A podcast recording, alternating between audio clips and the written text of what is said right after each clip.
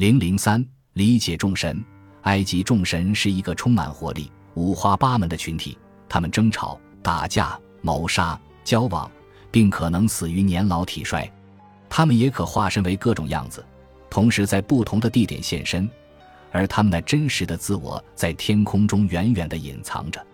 尽管他们的形象多样，但他们既不是无所不知的，也不是无所不在的。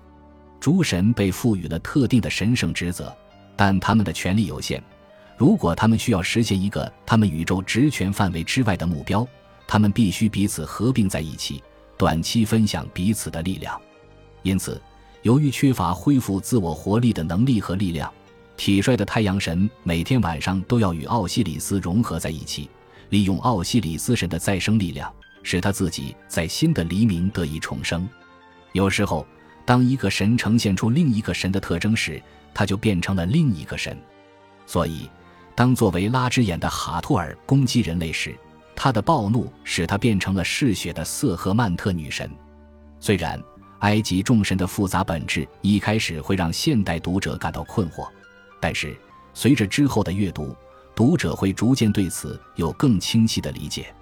必须指出的是，对时间长河中众神的演化和五花八门的崇拜所做的有用、细致的分析，偏离对众神本性的研究。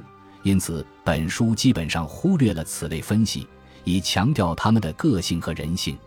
对于那些刚接触古埃及，或只是对其有着浅薄兴趣的读者或学生，我希望我的方法能够给他们带来好处，为神话提供有用的介绍，让故事在有限的现代分析的干扰下鲜活一些。最重要的是，阅读这些神话，并了解埃及人如何通过神话与世界接触。应该是令人愉快的。除了解释性之外，神话也是为了娱乐。本着这种精神，我希望读者能够读一读这本书。为了解决本导言开始时提出的问题，我将本书分为三部分：诸神的时代、活人的世界和死亡神话。随着你的阅读，我希望你能从古埃及人的角度去思考，并试图从他们的角度看待世界。请接受这些神话的解释。并想象以这种方式看待和理解世界，这些神话是对古代人心理的洞察，是了解埃及人心智的窗口。